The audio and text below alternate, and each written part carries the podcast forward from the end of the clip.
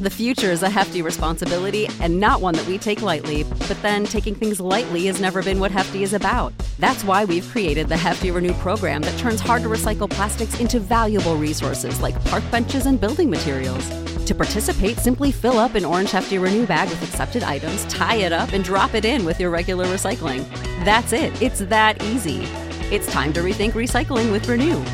Particular valued resources may vary by geography. More info available at heftyrenew.com.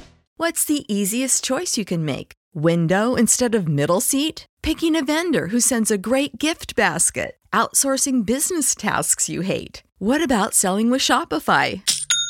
Whether you're selling a little or a lot, Shopify helps you do your thing, however you cha-ching. Shopify is the global commerce platform that helps you sell at every stage of your business. From the launch your online shop stage to the first real life store stage, all the way to the did we just hit a million orders stage. Shopify's there to help you grow. Whether you're selling scented soap or offering outdoor outfits, Shopify helps you sell. Wherever and whatever you're selling, Shopify's got you covered. Sign up for a $1 per month trial period at shopify.com slash try. Go to shopify.com slash try now to grow your business, no matter what stage you're in. Shopify.com slash try.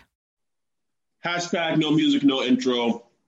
Uh, another episode of hashtag Saints Twitter podcast uh, coming at coming at y'all. Uh, this episode is a is a very important one that Ryan and I have wanted to do for a while. Um, I'm, a, I'm a little upset we, we weren't able to record this in, in the month of May, which was the month for mental health awareness.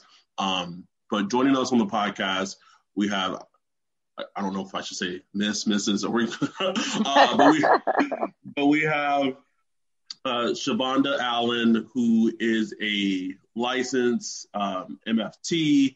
Um, I, I, was going I was going through your like your website to kind of just see your mm-hmm. journey and, and see you know how your career shifted for you now being working in the mental health field. Um, thank you so much for for joining us. We we want to have this episode obviously a lot of our listeners are African Americans, and even if you're not African American, I think you can take a lot from this episode, uh, talking about mental health awareness in in general, mental health awareness in, in the Black community. Uh, and but before we even get into that, like let's let's talk about first. You can you know introduce yourself uh, to the listeners and just talk about your journey of what how you got in the field of being a mental health professional, being a therapist, and all that. Gotcha. Okay. So yes, I'm Shavonda, Miss Shavonda Allen. and uh, yeah, I'm a licensed marriage and family therapist and a licensed professional counselor here in Texas. And um, I did not start out wanting to do psychology or mental health. Um, my career path was very different in my 20s. I was in media and communications. I worked at a magazine um, in Manhattan. And so life was very different and then I wanted to do grad school, but I wanted to do graphic design. Like that was where I thought my passion was and my talents. And then, um, and then I was at work one day at the magazine, and I really feel like God was like, "I need you to do something else." And I was just kind of like, Mm-mm, "I don't want to. They don't make any money. Why are we doing that?" And uh, but you know, I decided to, to just follow that that prompting. Um, and it ended up being um, just an amazing experience because um, when I moved to Texas, there's not really much of a media world, and so um, lo and behold, counseling became my bread and butter versus just something I thought I was going to do to help on the side. So it's been an interesting journey um, that I don't necessarily think is all about me and what I want, but you know, that's life sometimes. but I'm happy to be here with you guys talking about mental health. I think it's an important topic, and um, especially in our community. And so I guess we'll we'll jump into more of that. No, no, that's it's so interesting that you took that route because I mean, you know, most people, you know, you would think someone, you know, maybe that's something they want to do their whole life, or when they get into college, you know, they major in it, but you just took a like a different path, and then just kind of follow the calling and you know you find yourself becoming fulfilled by it uh, and doing it full time and able to support yourself like so i mean we were talking about it on the podcast last night Like if you can find that fulfillment and like support yourself off of it, like that's yeah. like you you hit the jackpot in life. Like you know that that's that's what we all trying to reach. So I yeah. mean, as far so as far as like you know, say you you know you're talking to somebody who just is completely ignorant of therapy, psychology, all that stuff. Mm-hmm. They don't they just don't get it. How would you explain like what you do and what's the process of what you do?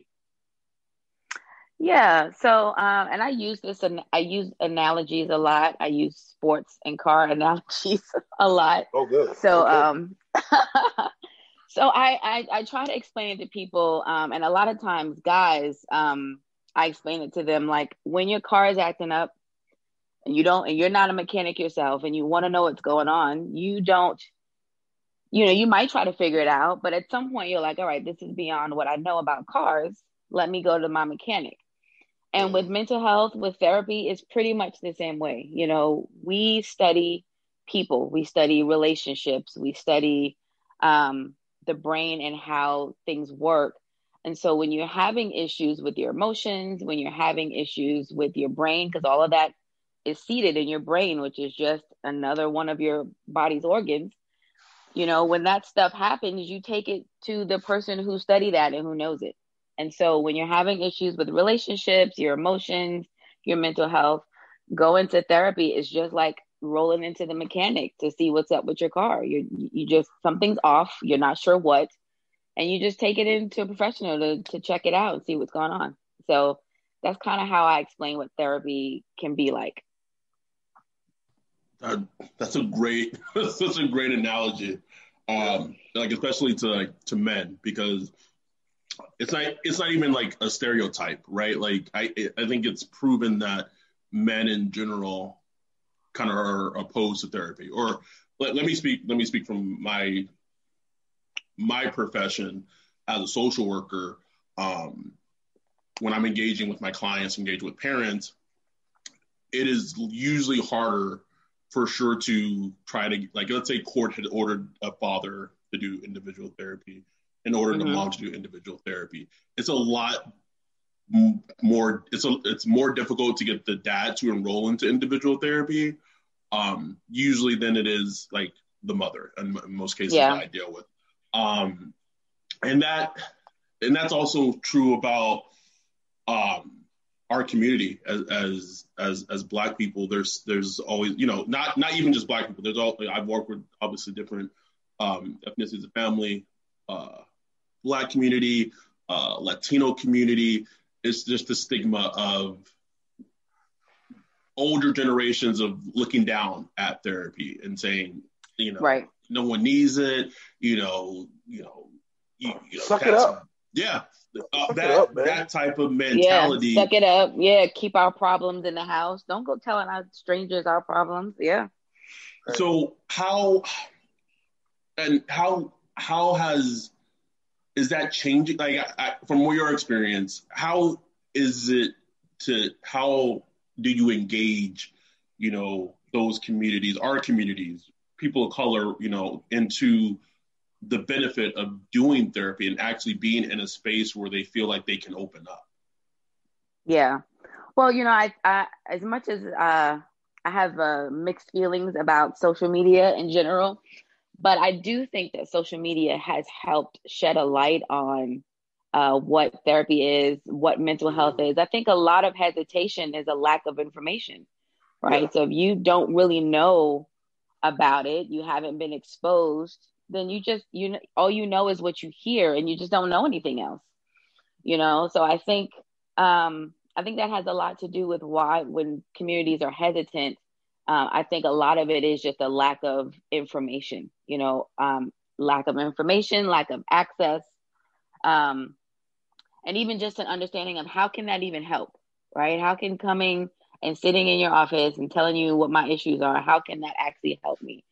So sometimes, it's, you know, social media has helped people start having those conversations. And I think as the stigma gets pulled away, you know, and we look at it like any other kind of health. You know, nobody looks at you weird if you go to your cardiologist or you go um, to any other doctor or specialist. you know, we just need to pull that same stigma away, you know, because our brain is just like our heart or our lungs. And if it's yeah. not doing what we need it to do, we need to take care of ourselves. Absolutely. And, you know, you brought up a good point about social media. You know, I could think of a couple of people, you know, people that, you know, I follow on Twitter, you know, who I engage with all the time, you know, real good people. And they always put out there like, shoot, I see a therapist regularly. And they're yeah. like, you know, hey, they're like, hey, anybody, if you feel like you should, you should go to a therapist. And, you know, that means something, you know, even if you don't comment on it or whatever, it means something. I know my dude Will, he always puts it out there that you know therapy changed his life. Like it just yeah. just helped immensely. So I mean, when people see that, and I think you start to see that with you know millennials, Gen Z, uh, just due to the internet. Like I mean, just the word anxiety. Me growing right. up, I never I never even heard the word anxiety growing up. Like my parents, yeah. I had older parents. Like we didn't talk about anxiety and stuff like that until right. I got older and I started, you know, just reading more. And I was like, this anxiety thing, like maybe this is why you know I'm having this issue here or that issue there, and you know, and as I you know grew grew older and just you know communicate with people and talk to people, there's so many people dealing with uh, you know high anxiety, and you know obviously anxiety is the effects of anxiety are different for people, uh, and it's you know different levels for people. Some people it's sometimes it's just you know something tangible in your life that you can handle. Sometimes it's like clinical and you know maybe you need you know some sort of medication for it or something like that. But it's definitely yeah. a thing, you know. And I know me personally, I've dealt with it um, just you know just in life, uh, just like mm-hmm. everybody. Uh, and you know I've had to look up like different ways to kind of self-diagnose and self. And I don't want to say self-medicate, but deal with it. yeah, medicate, yeah. but like deal with it. Like me personally, when I was really having it bad, like I couldn't sleep or nothing. I just like my mind was racing at night mm-hmm. because there's just so many things going on in my life. I just started like writing everything down, just writing all my problems down, making like a priority list for myself, and just like to start attacking each little thing. Start with like the easiest to the most difficult, and it really helped me. And that's just yeah. me. Like I don't, you know, that that's just what worked for me. But obviously, I'm sure there are things like so many different tools that you have in your toolkit that you suggest to people for like high anxiety uh, situations. Oh yeah, for sure. And that's that's one that I would suggest. A lot of times it's good just to get it out of your head and, and so you can look at it and kind of piece it all together. Hmm. Um the way that this you know the United States have, has treated African Americans over the years um, mm-hmm. it, it's it, you know we know it's well documented, um, but with everything we've seen recently, Ryan brought up social media, um, all the police brutalities, you know, black men dying by the hands of police, you know, things that we we are consistently exposed to um, due to social media and things like that. How does that and seeing things like that affect our our mental health as as black people living in this country oh you know it ratchets up anxiety tremendously you know not only just anxiety because then you know anxiety is is just it's fear based you know mm-hmm. so a lot of the anxieties that we experience is connected to some kind of fear so then you know you have this proliferation of you know am i safe to go outside and, and some of those yeah. messages that um, that that we're seeing um, so it creates anxiety and it creates trauma you know yeah. and so we're watching these images over and over online and then you know we're following the the social upheaval and then we're following court cases and it's just it's a perpetual traumatization for a lot of people um, especially if you have a hard time pulling away from the all day, all night access to information we have, yes. um, it can become overwhelming, you know. And so, if you're not paying attention to your mental health, um, it can it can get difficult, you know, because it you can get inundated with that anxiety, um, the sadness of it all sometimes, and yeah. then the, just the constant re-traumatization when you know every it seems like every week there's somebody else some other yeah. person that um, is not getting justice, so to speak. They're getting, you know, justice in the streets. So it's tough. It's tough for the community to watch that and figure out how to deal with it. It's not new, you know, but I think yeah. what's new is, you know, social media, you know, having right. access to so many different images and opinions. And that's that's new, right? The what we're oh, what yeah. the community is experiencing is not new, but having so much access to it is is new, you know, and it can be hard to to figure out how to manage all that. Yeah, it's it's crazy because I I, th- I tweet about it all the time. Like pretty much every day, I'm literally witnessing online somebody getting beaten, somebody getting mm-hmm. shot, just all kind of like real violence stuff that you rarely saw. Like I, I grew up in like a violent neighborhood, and even like in a violent neighborhood, I didn't see it every day. You know, right. it was once in a while, but like I'm exposed to it every day on social media.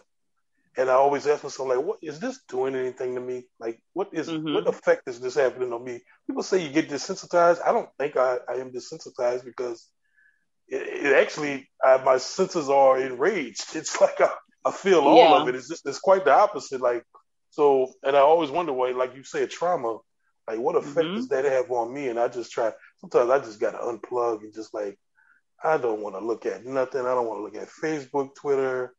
Yeah. I just want to watch some reality TV show, something stupid, and just turn my mind off because it's just so crazy, and you can get easily caught up in just how crazy the world is when there are really are a lot of positive things going on too. Yeah. Oh yeah, for sure.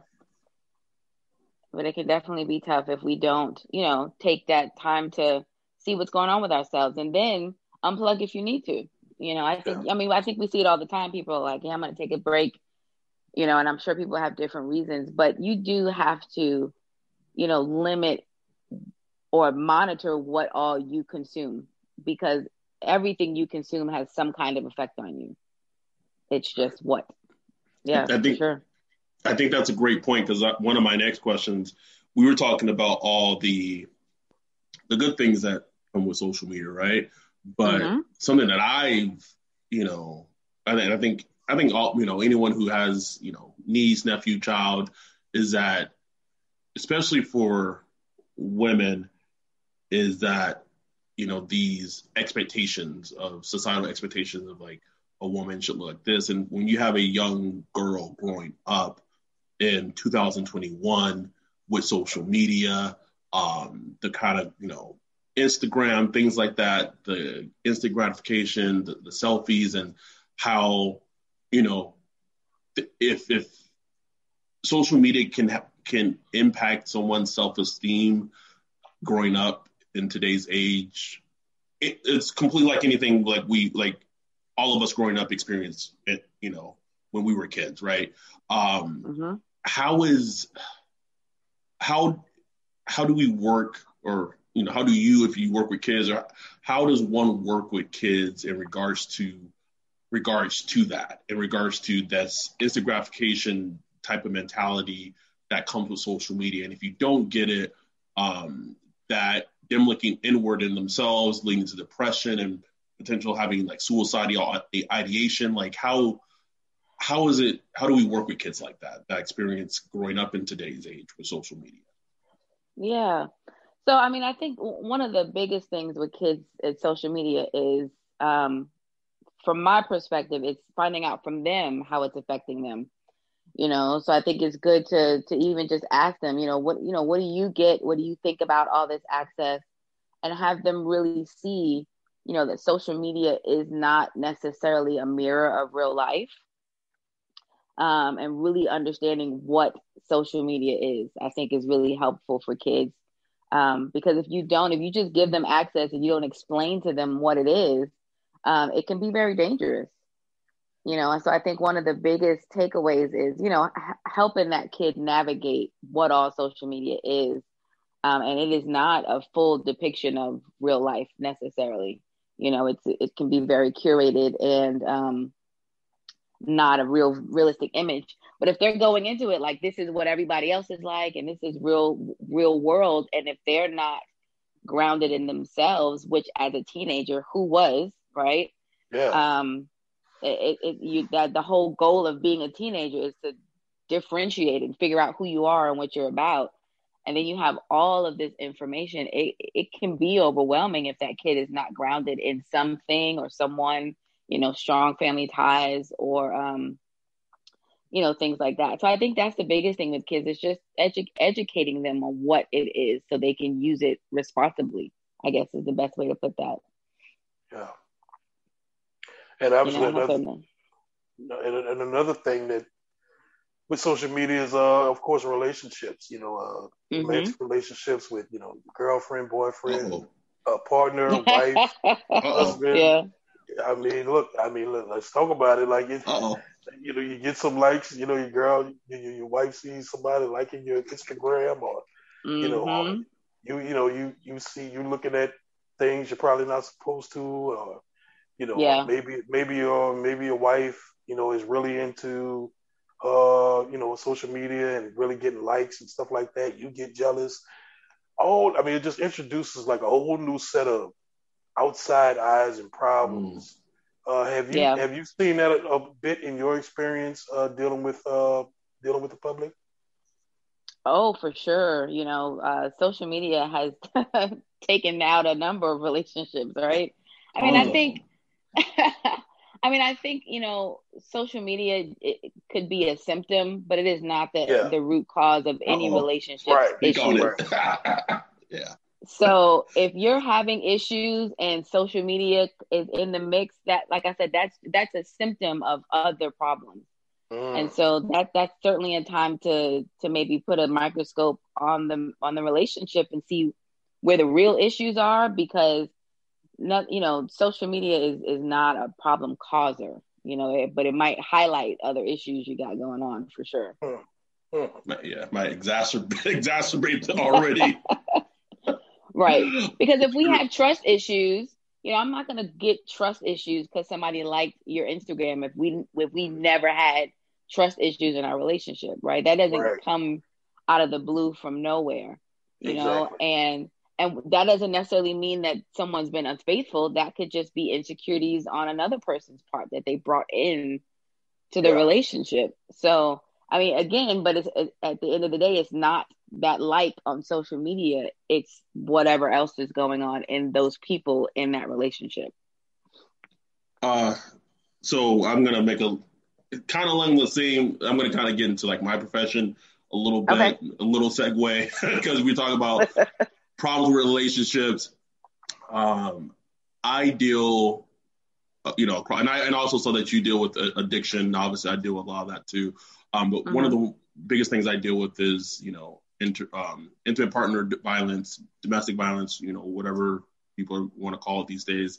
Um, social media, so many cases that start with, you know, uh, the dad, the father, you know, breaking the mom's phone, and that's like the catalyst. And but hmm I, I've been a social worker almost going on six years now, so it's, I've had you know some t- some time in the game.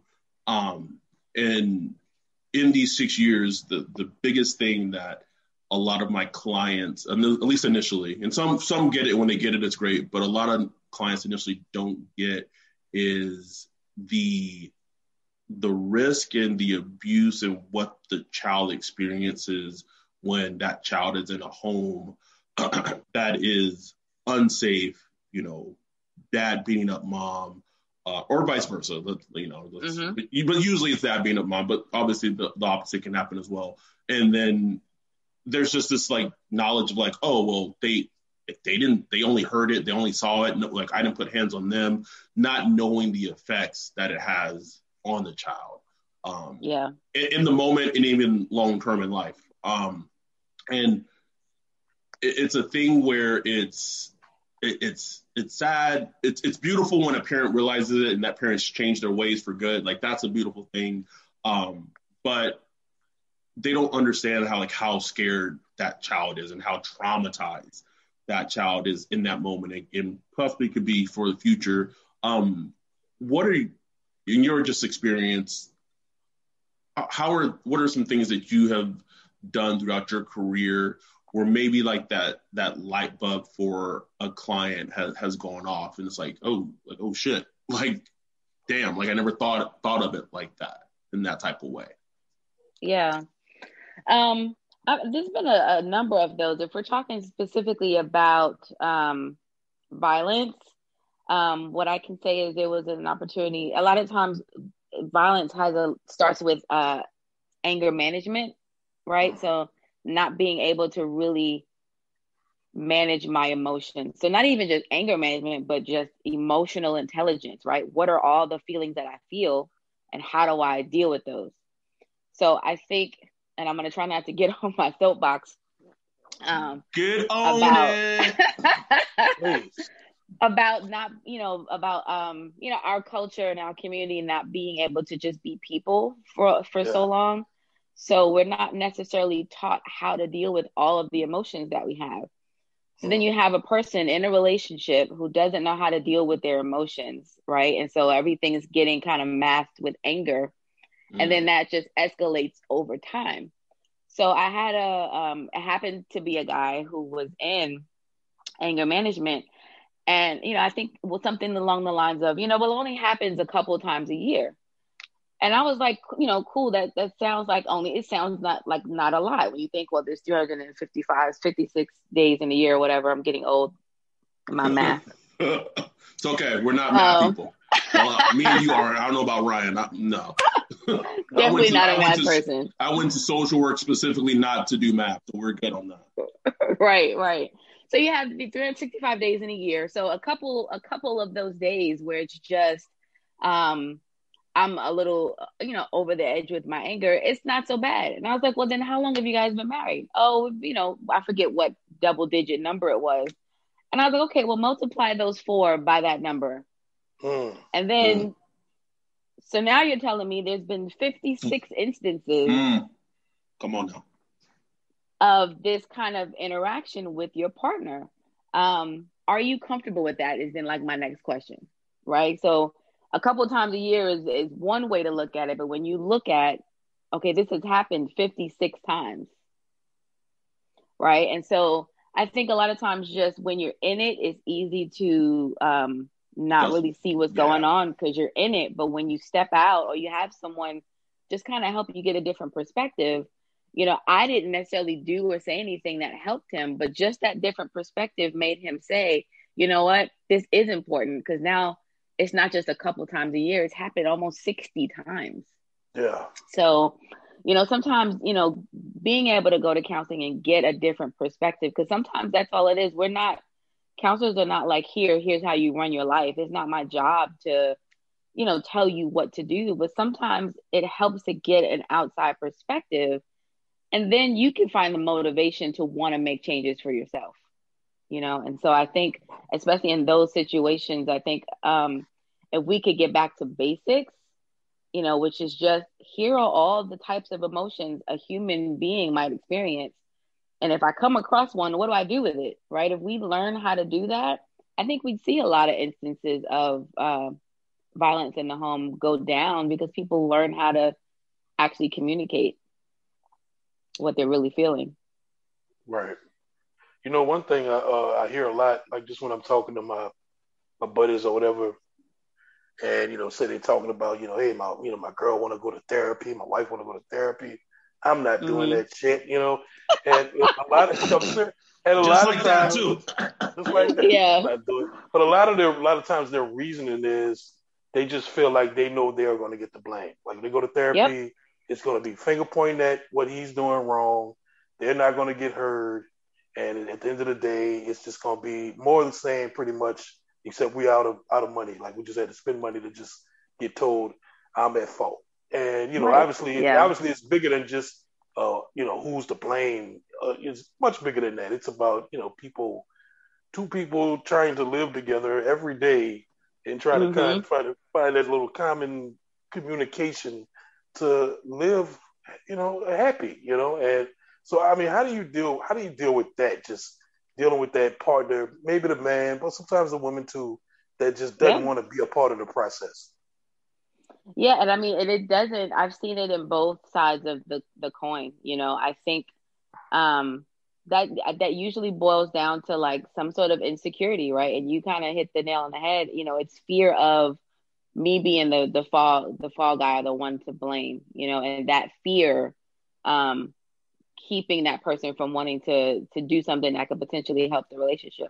And I've I've seen uh, women do it, and I've seen men. I've seen you know either side of that uh, of that happen in some in some relationships. So um, it's not just guys that are hesitant. Sometimes I think it's it's just it depends on that person. If they are the kind of person that in general has a hard time being introspective and mm. looking at themselves, um, then you know then now you're saying well now not only do i struggle looking at myself now you're going to look at me and some strangers looking at me and but again they're not if you're going to a good therapist they're not looking at either of you they're looking at the relationship oh. um, because with relationship counseling i the relationship is the client so to speak you know so oh. i'm not on anybody's side it's mm. what's best for this relationship that you guys say is important and you want to have but I think again, it goes back to lack of information. You know, if people don't know that that's what therapy's like and that's what you're going in there to get, then mm-hmm. fear fear starts to run the show. And instead of wow, what if this works and this relationship is actually a place that we both want to be every day? Um, the fear gets in the way. You know, fear of being finger pointed, but you know, it takes two to tango. So the finger's going to get pointed at both of y'all at some point. to to discuss what's really going on because there's no you know there's no there's usually no one wrong person in any relationship in issues. That's highly unusual.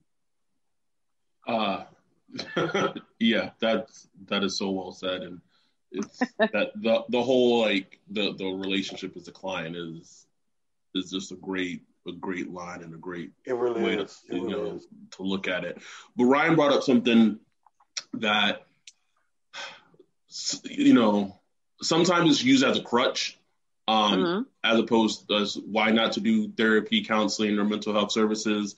Um, and other times it's legit is you know unless you know potentially if you don't have if you do not have good insurance, good benefits, the cost of therapy can be astronomical. You know, whether it's individual, couples, mm-hmm. whatever it may be. Um, how how is that uh, you know barrier? I guess is word I'm looking for. Um, how is that barrier? Is there a way that that barrier can can come down?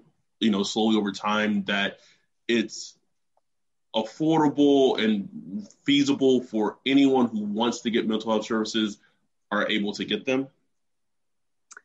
Yeah, I mean that barrier is tough. I, I think when we stop viewing mental health as uh, a luxury, yeah. and and we start really viewing it as a necessity or preventative measures, I think if they looked at it, you know, because there are some things insurance covers preventative, you know, and they will cover it fully because they they look at it like this is going to prevent more costly things later.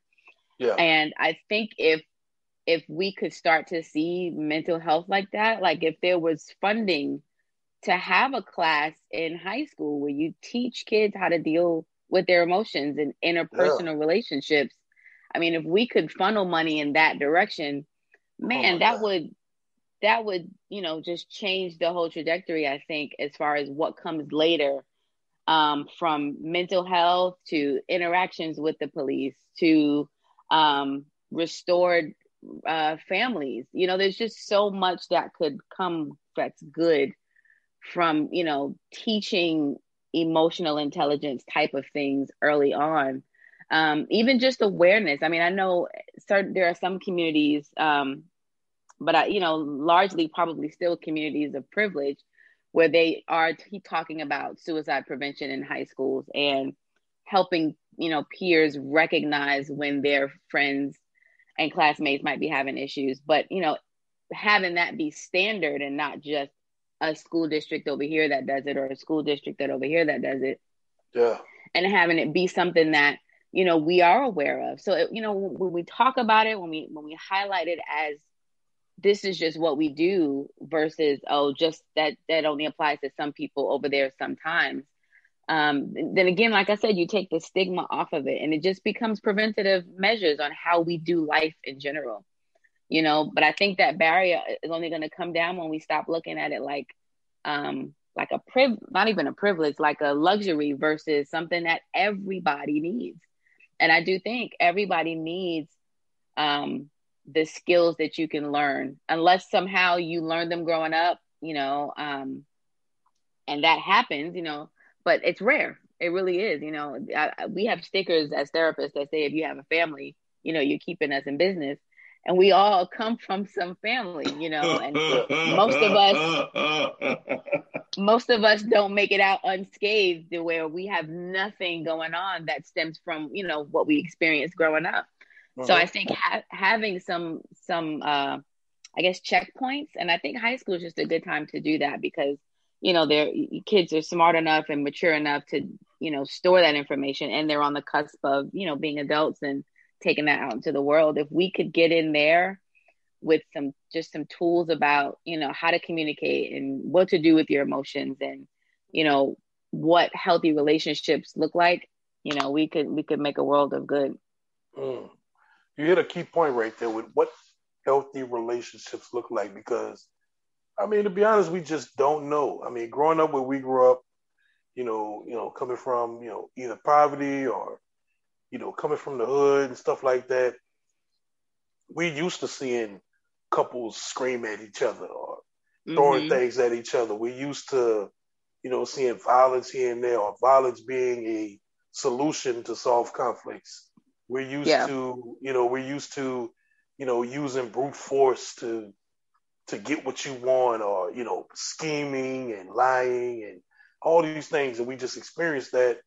And, you know, and as far as emotions, it's like, I mean, especially as a man, as a black man, it's like, no, I mean, emotions. You don't have, you don't cry, you don't mm. show emotion, you don't, you don't, you know, you don't, you, you got to just suck it up and deal with it. You know, you got to just, you know, put your hat on every day and get over it and to handle your business. You know, you, you, you can't, you can't emotionally react to that. You're getting close to my soapbox. get, get, on it.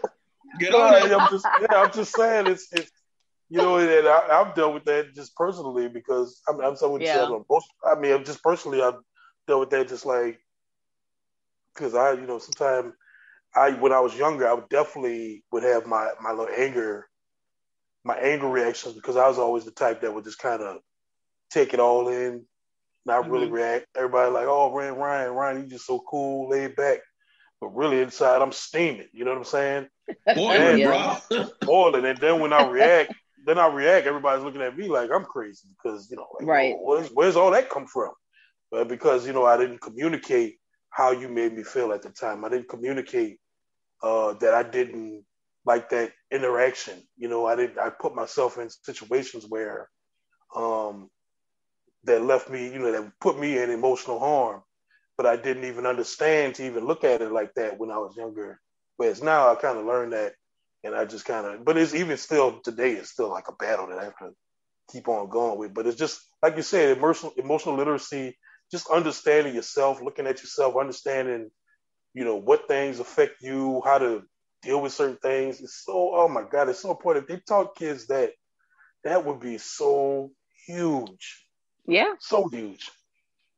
I think so too. I think so too. I mean, you know, my soapbox, you know, it, it, it's it's mostly black men, you know, because I think that black men certainly get the worst of it, but men in general, you know, they're not allowed to be, you know, they're not raised to be human and feel all their feelings. You know, a lot of times, and, and, and like I said, it's worse with black men because black people in general you know, are, are, even to this day, you know, there's people struggle to look at us as full human beings, you know, and so having the ability to know yourself as a human and explore all that, you know, if you're coming from an environment where you're trying to survive all the time, who who has the bandwidth to then say, well, how, how am I feeling today? You know, yeah. it's not for some people they that's not a luxury that they get, but it yeah. really shouldn't be a luxury. You know, it should, you know, all of us should have that ability to um not be in survival mode all day long you know and i think that you know part of my soapbox is just you know black men not being able to just be human, you know. Um, and that means be, having it be okay that if you're sad that you cry, or if you mm. miss somebody and you want to say that, and you know, or your mom passed and you actually get to be, you get to grieve. You know, I mean, how many how many men can you think like, yeah, I really saw him grieve and do a really good, healthy grieving process? I mean, yeah. that's just not something that you know black men are allowed to do, and I, you know, that and it's just a travesty. It, it really is, and hopefully, it gets better. Um, but I think when we start just looking at the reality of it and not just use the buzzwords that people talk about it with now, when yeah. we really just kind of get into how that came to be and how do we make it better. Yeah. It's so that's so beautifully said. And I always think about like my my childhood. Like I grew up, my grandma raised me. Uh, my birth mom was largely incarcerated like a lot of my formative formative years. Um, and my birth or excuse me, my grandma just allowed me to be like me, right? Like mm-hmm. and she allowed me like expressing feelings are okay, you know, older black woman and that's you know i i'm lucky to be able to i've always been able to kind of express myself better than most in general but as i've gotten older i've realized kind of where that came from right like i yeah. i you know i didn't really have a uh I, I did have, you know i had a male you know figure in my life but i didn't have like you know that uh, that black strict dad or you know figure just saying like you can't you can't express yourself like this. Like that's not appropriate. Um, right. like you got to man up. And you know that has led to you know wh- why i'm able to you know do the things i'm, I'm able to now which, which is which is the blessing. Um one of the last things i you know i wanted to kind of bring up is this this pandemic uh mm-hmm. covid how that's changed everything um i well, I, I, I guess I have two two things before I let, we let you go. Um, the first is like virtual therapy, you know, uh-huh. telehealth. I have seen it, um, at least in my profession. I've talked to other therapists about it, and it's it's a lot more convenient, right? Like you can do like a Zoom session. You know, some therapists just do like a phone session.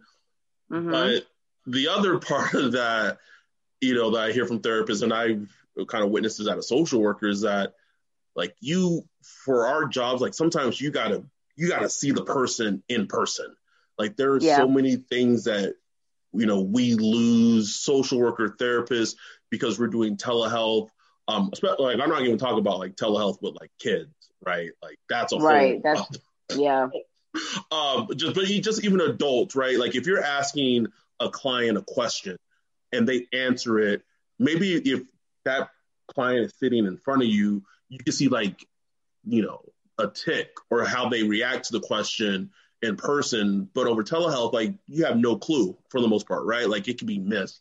How has that this change with the pandemic? Um, you know, kind of changed your way of, of doing of doing therapy. Yeah, I mean, it's. I will say I'm really grateful for telehealth. I mean, um, number one, it allowed people to still have access. You know, I cannot even begin to imagine how hard it would have been for a lot of people who all of a sudden lost access to their providers. Um, so that was really like a lifeline for them and for us, you know, as you know, as also um, making a living, you know. And so the the technology definitely has afforded us that uh, that opportunity to not lose that connection. Um, now that being said, is obviously not perfect. You know, um, I don't typically work with little little kids, um, but even with um, the younger preteen, early teen age, you know, it it's harder to connect with them in general anyway, just because of how teenagers oh, are. Don't get me right? started. Um, and a lot of times, you know, I mean, sometimes they do want to come in counseling, but a lot of times they're coming begrudgingly anyway. Yep. And so it helps to be in person to have that connection, you know. Um, so that definitely gets lost in that age range for sure. Um, and so it does make it more difficult. But with that being said, I think telehealth had a ton more good than uh, than the cons, so to speak. But you do miss out. You miss out on key body language um, because you're only seeing that small portion versus that whole person's compartment. You know, how they sat on the couch, you know, um, mm. all that kind of body language that you miss when they're mm-hmm. just at home or in their car. Um, so so there's there is that negative there, but I think overall it it really has been a blessing for a lot of people um, to still be able to stay connected, even though it's not what we're used to, which, you know, and uh, you know from as far as people now realizing that if they're further out, you know, and they don't have providers in their communities, you know, they're still so now again we're talking access, right? So telehealth really mm-hmm. has allowed people to have access that they would never have had before. Yes. So I think it's it's been pretty good, but it does definitely does have its challenges. Yeah, uh, the last one I got for you, uh, actually today, since mm-hmm. we were going to have this conversation, it just got on my mind about therapy. I've been thinking about doing it for years. Never been to therapy. Always kind of just put it off, or just came up with an excuse like, "Oh, my insurance, my insurance mm-hmm. ain't all that, and my insurance ain't all that. I probably don't get it covered." But today I just say, you know what? Let me look get into it. I checked in my insurance. It does cover therapy, uh, behavioral health, and all that stuff. So you know, I started looking at some doctors that I could probably, uh, uh therapists that I could probably go to, uh, mm-hmm. just to see about therapy. And but then it also occurred to me like, how do you like? Where do you start to find a therapist? Yeah. Like, I mean, it's like you just do you just roll a Rolodex and just pick one? Uh, obviously, I'm sure you can I'm sure you could ask people, but you know, some people are something like, I don't want you going to my therapist. That's my therapist, you know. So it's, it's, weird. Yeah. It's weird. Like, how do you even start? Do you just should? Do? What would you suggest? Just just pick one, or just kind of roll with the punches? A little of both, I think. Um, I think a lot of people, especially in our community, word of mouth goes very far.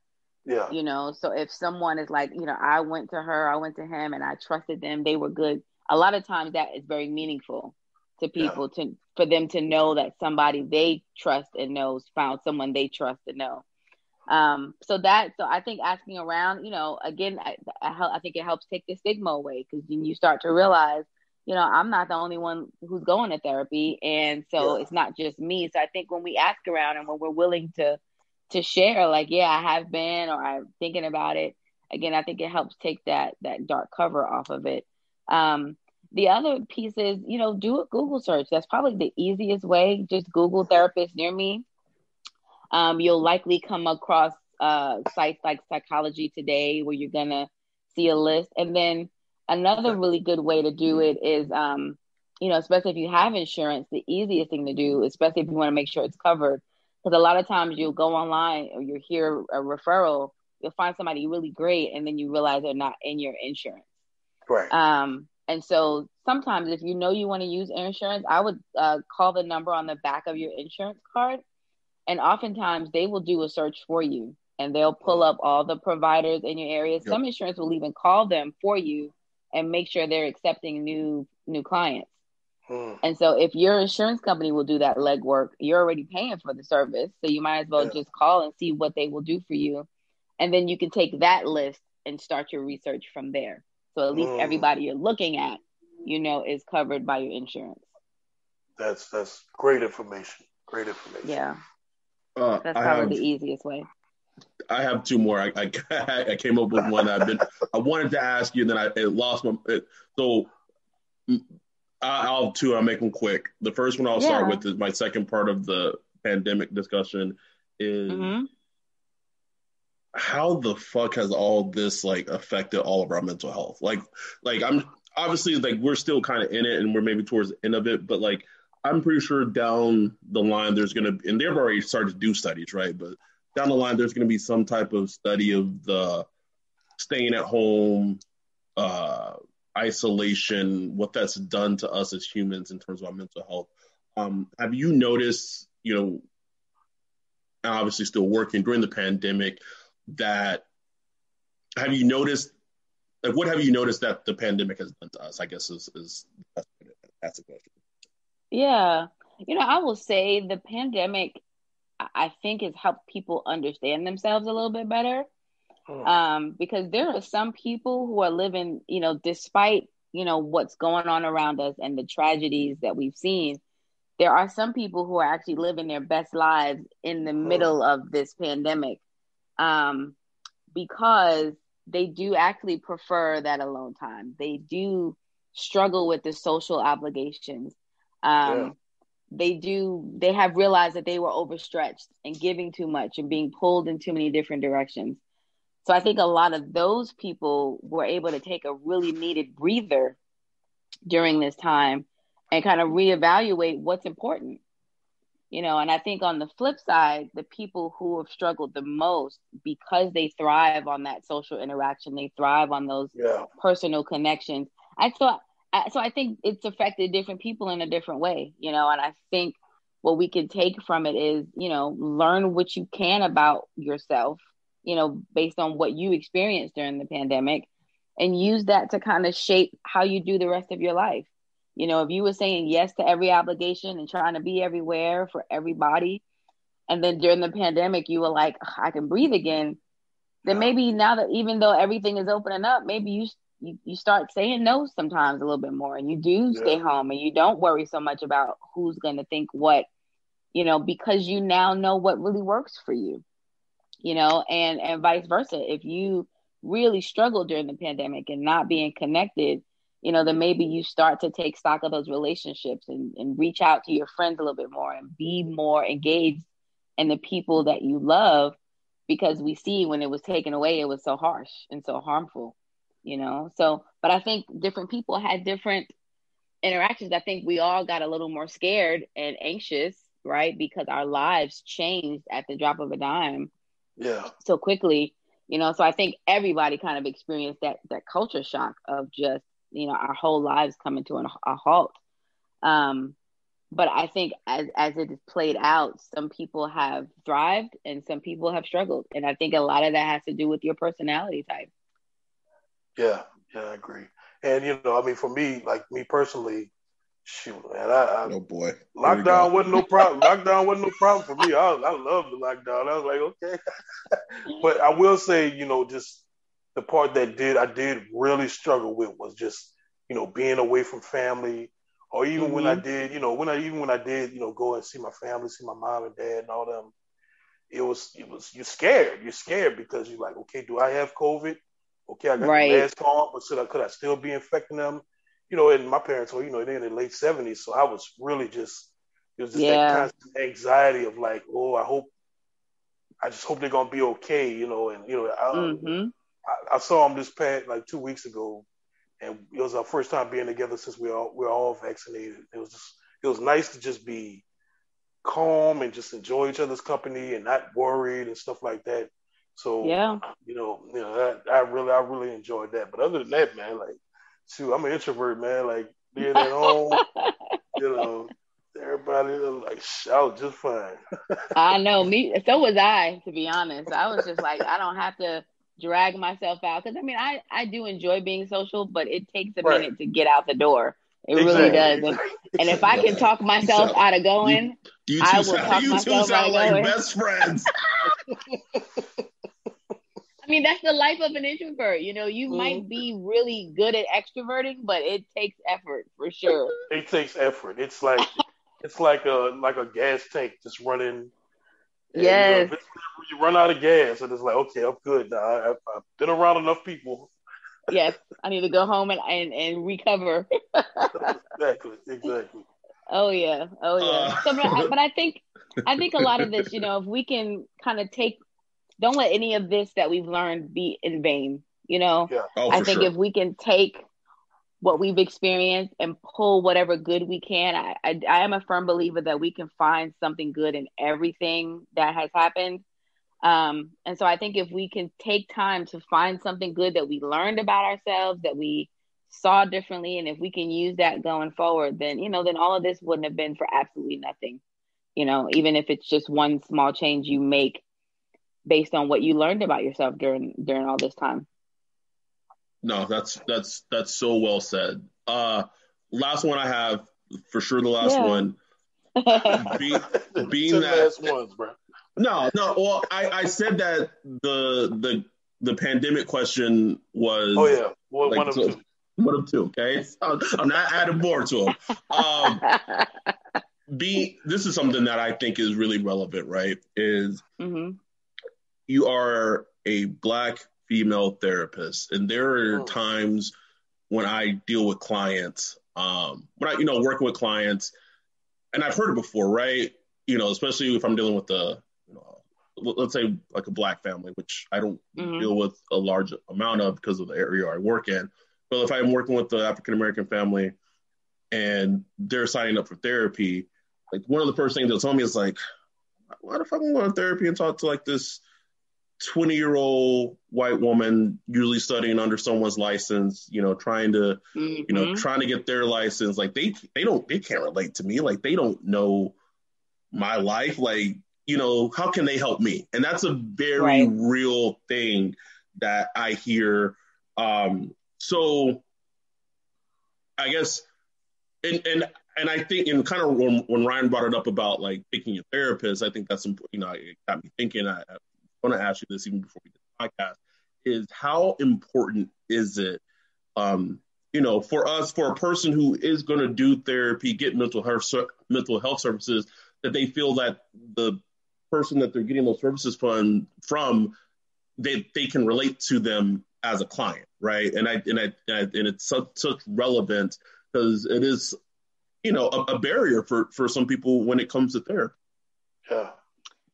You know that that's a good question, and it's a tough question. Um, it is. And I'm kind of I'm kind of I'm kind of going two different ways with that. I mean, so generally speaking, you want to connect with your therapist. You want to feel comfortable. You want it to be someone that um, you can trust or, or believe that you can trust and connect to because it just makes the process uh, smoother and simpler and you're more willing to, to open up and be honest.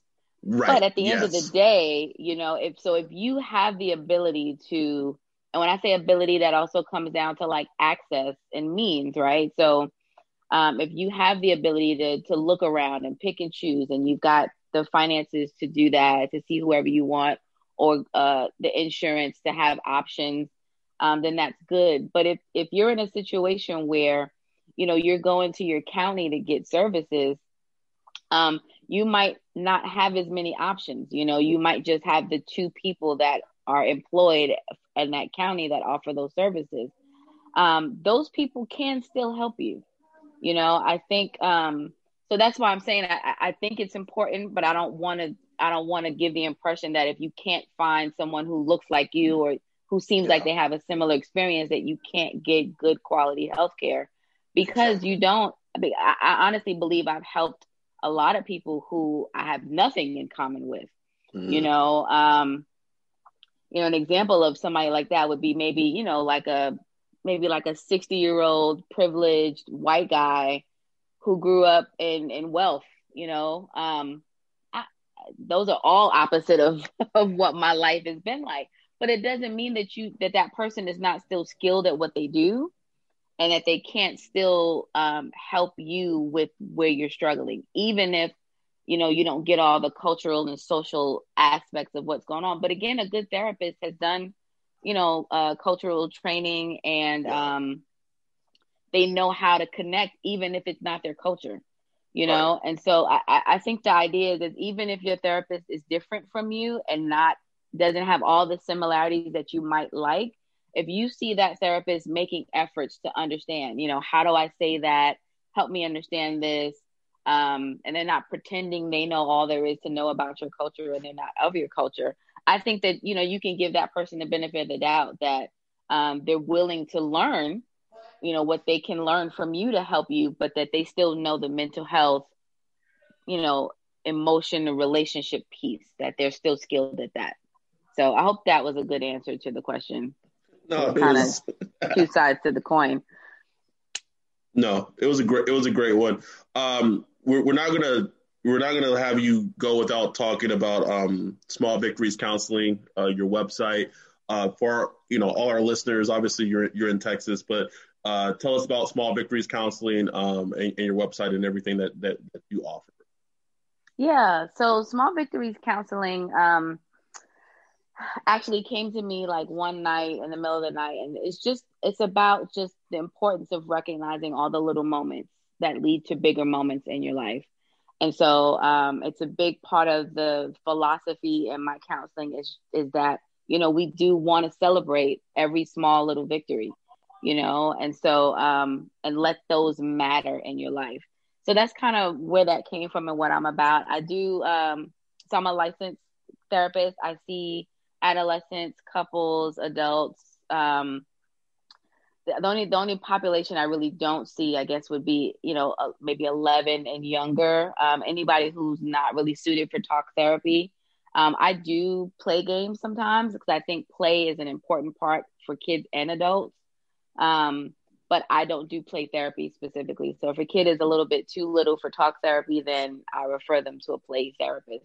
Mm-hmm. Um, but I do. I, I so I'm a cognitive behavioral therapist mainly. I think you know how we think has a big effect on what we do and how we operate. And um, I can be very solution focused, right? I want you to come in, let's figure out what you've got going on. And I, I like when people can leave with practical things that they can do to change whatever goal that they had that they want to change. Um, and so right now things are definitely going well um, um, with the business, and I'm really excited about that growth and um, and I'm just really glad that people are are taking stock of their mental health. I mean, I'm super busy right now, and that's a blessing. But I think a lot of it is our people are getting out and getting help, you know, and they do. They want to find someone that looks like them, that they can feel comfortable talking about all the, you know, the stuff that's happening in the world as it relates to race and and culture. Um, and so things are. I'm just really. I'm grateful that you know that people are especially um, in our community, are willing to take care of themselves in this way because I just think it's so meaningful. Um, you're the only you you have, and so if you can put that that time, effort, and energy into to making yourself as good as you can be, and having the best um, quality of life you can, I think that you know that's the way to go. Absolutely. With, without question. Uh, so, listeners, if, if you're in the Texas area, are, are you just is it just for people who are located in in the area in, in Texas, or is it you know all consuming? Yeah, no, it would have they would have to be in Texas, um, um, either living or that is their primary address. Um, I know a lot of people are kind of moving about the country because a lot of people are working from home. So if you are somewhere else, but you do live in Texas, I could, you know, we could talk. Um, and I'm actually looking to get licensed in California as well. So mm. that'll open up here soon. Um, but yeah, so that's that. So, you know, if I, I'm happy to help. Um, if anybody has questions or they want to talk more or need help finding a resource, you know, they can definitely go to the website. There's a contact us um, page on smallvictoriescounseling.com and just shoot me a note and uh, I'll see what I can do. Awesome. Awesome. Uh, Miss Allen, it's been a it's been a pleasure. Um, thank you so much for you know coming on the show and and talking to us about about mental health and everything. And I didn't. It's so, it's so funny. Like we're sports fans and we didn't even talk mm-hmm. about like mental health and sports and how. Oh my god! right? That's like, that's a huge big part of sports is meant is i mean we see it all we see it all the time. Yeah like so much stuff watching a game. Yeah. yeah. Yeah, like we we're, we didn't even talk about that subject but we'll we might we might save it for for another episode down the line. Uh so we don't want to take up uh much more of your time. It's it's late no there. definitely. Uh, yeah thank you so much for for coming on it was it was a pleasure um, and and hope and I, am sure they did, but I hope our, our listeners um, really you know got gained a lot from from this episode regarding mental health. I hope so. Yeah, I hope Absolutely. so. You know, I, I, tell people counseling is not just for the extraordinary things that happen in life. You know, they it's for the ordinary stuff too. So mm-hmm. if you're even mm-hmm. remotely thinking about doing it, you know, just do yourself a favor and just check it out and, and see how it can help you. Are you on uh, social I, media? I am. So I am. Oh, let me see. I know. Don't talk about me. I, I have to pull it up. she got put on like I she got like a like a, a brand new phone number. She gotta she gotta look it up. I know, right? Don't make fun of me. So I am on Instagram. Instagram is small underscore victory underscore counseling. So easy to find on Instagram. And uh, I am also on Twitter, and I think that's what I was looking up because for some reason on Twitter it changed. It's not Small Victories Counseling, so let me see what it is. That's terrible. I probably just need to go ahead and get somebody to help me do all this social media stuff. Uh, you good? You good? Definitely not my uh my my area of strength. So on uh on Twitter it's SB underscore counseling. Okay. So still of the small victories frame, but it doesn't spell out small victories. But yeah, Okay. definitely you can connect with me on social media. I'm definitely trying to do better at engaging, but I do very much so limit my social media Oh, consumption uh, for Under- my own mental health. Understandable. Understandable. Yes, Uh, yes. But thank you guys so much for having me on. I appreciate that you guys are having these kind of conversations. We need more of this, so, we so do. keep it And- up. I think it's and- great. And shout out to our, our guy and our listener and our supporter, uh, Ryan uh, Nordruff, who who set this up, who provided your information. He's a he's a huge fan of the podcast. I know that he's a clinical social worker in Texas. I'm Mhm. originally I'm originally from Texas. I live in California Okay. now, uh, but I still consider Texas home, even though I've been gone for 15 years now. Um, Yeah, he- That's he how I am with New York. uh, but he provided me your info and everything, and I, I'm so glad that he did. So shout out to Ryan for for setting this up. We really appreciate it, and thank you for the support, Ryan. Um, with that, we're out. Peace.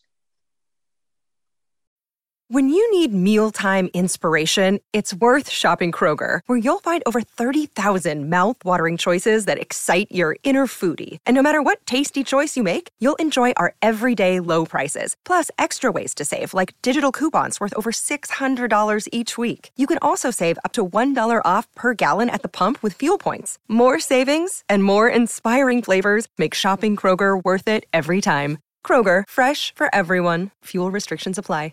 Save big on your Memorial Day barbecue, all in the Kroger app. Get three pound rolls of juicy 80% lean ground beef for $3.49 a pound with a digital coupon. Then get select varieties of flavorful Powerade, Body Armor Super Drink, or Arizona tea for 77 cents each, all with your card. Shop these deals at your local Kroger today, or tap the screen now to download the Kroger app to save big today. Kroger, fresh for everyone. Prices and product availability subject to change. Restrictions apply. See site for details.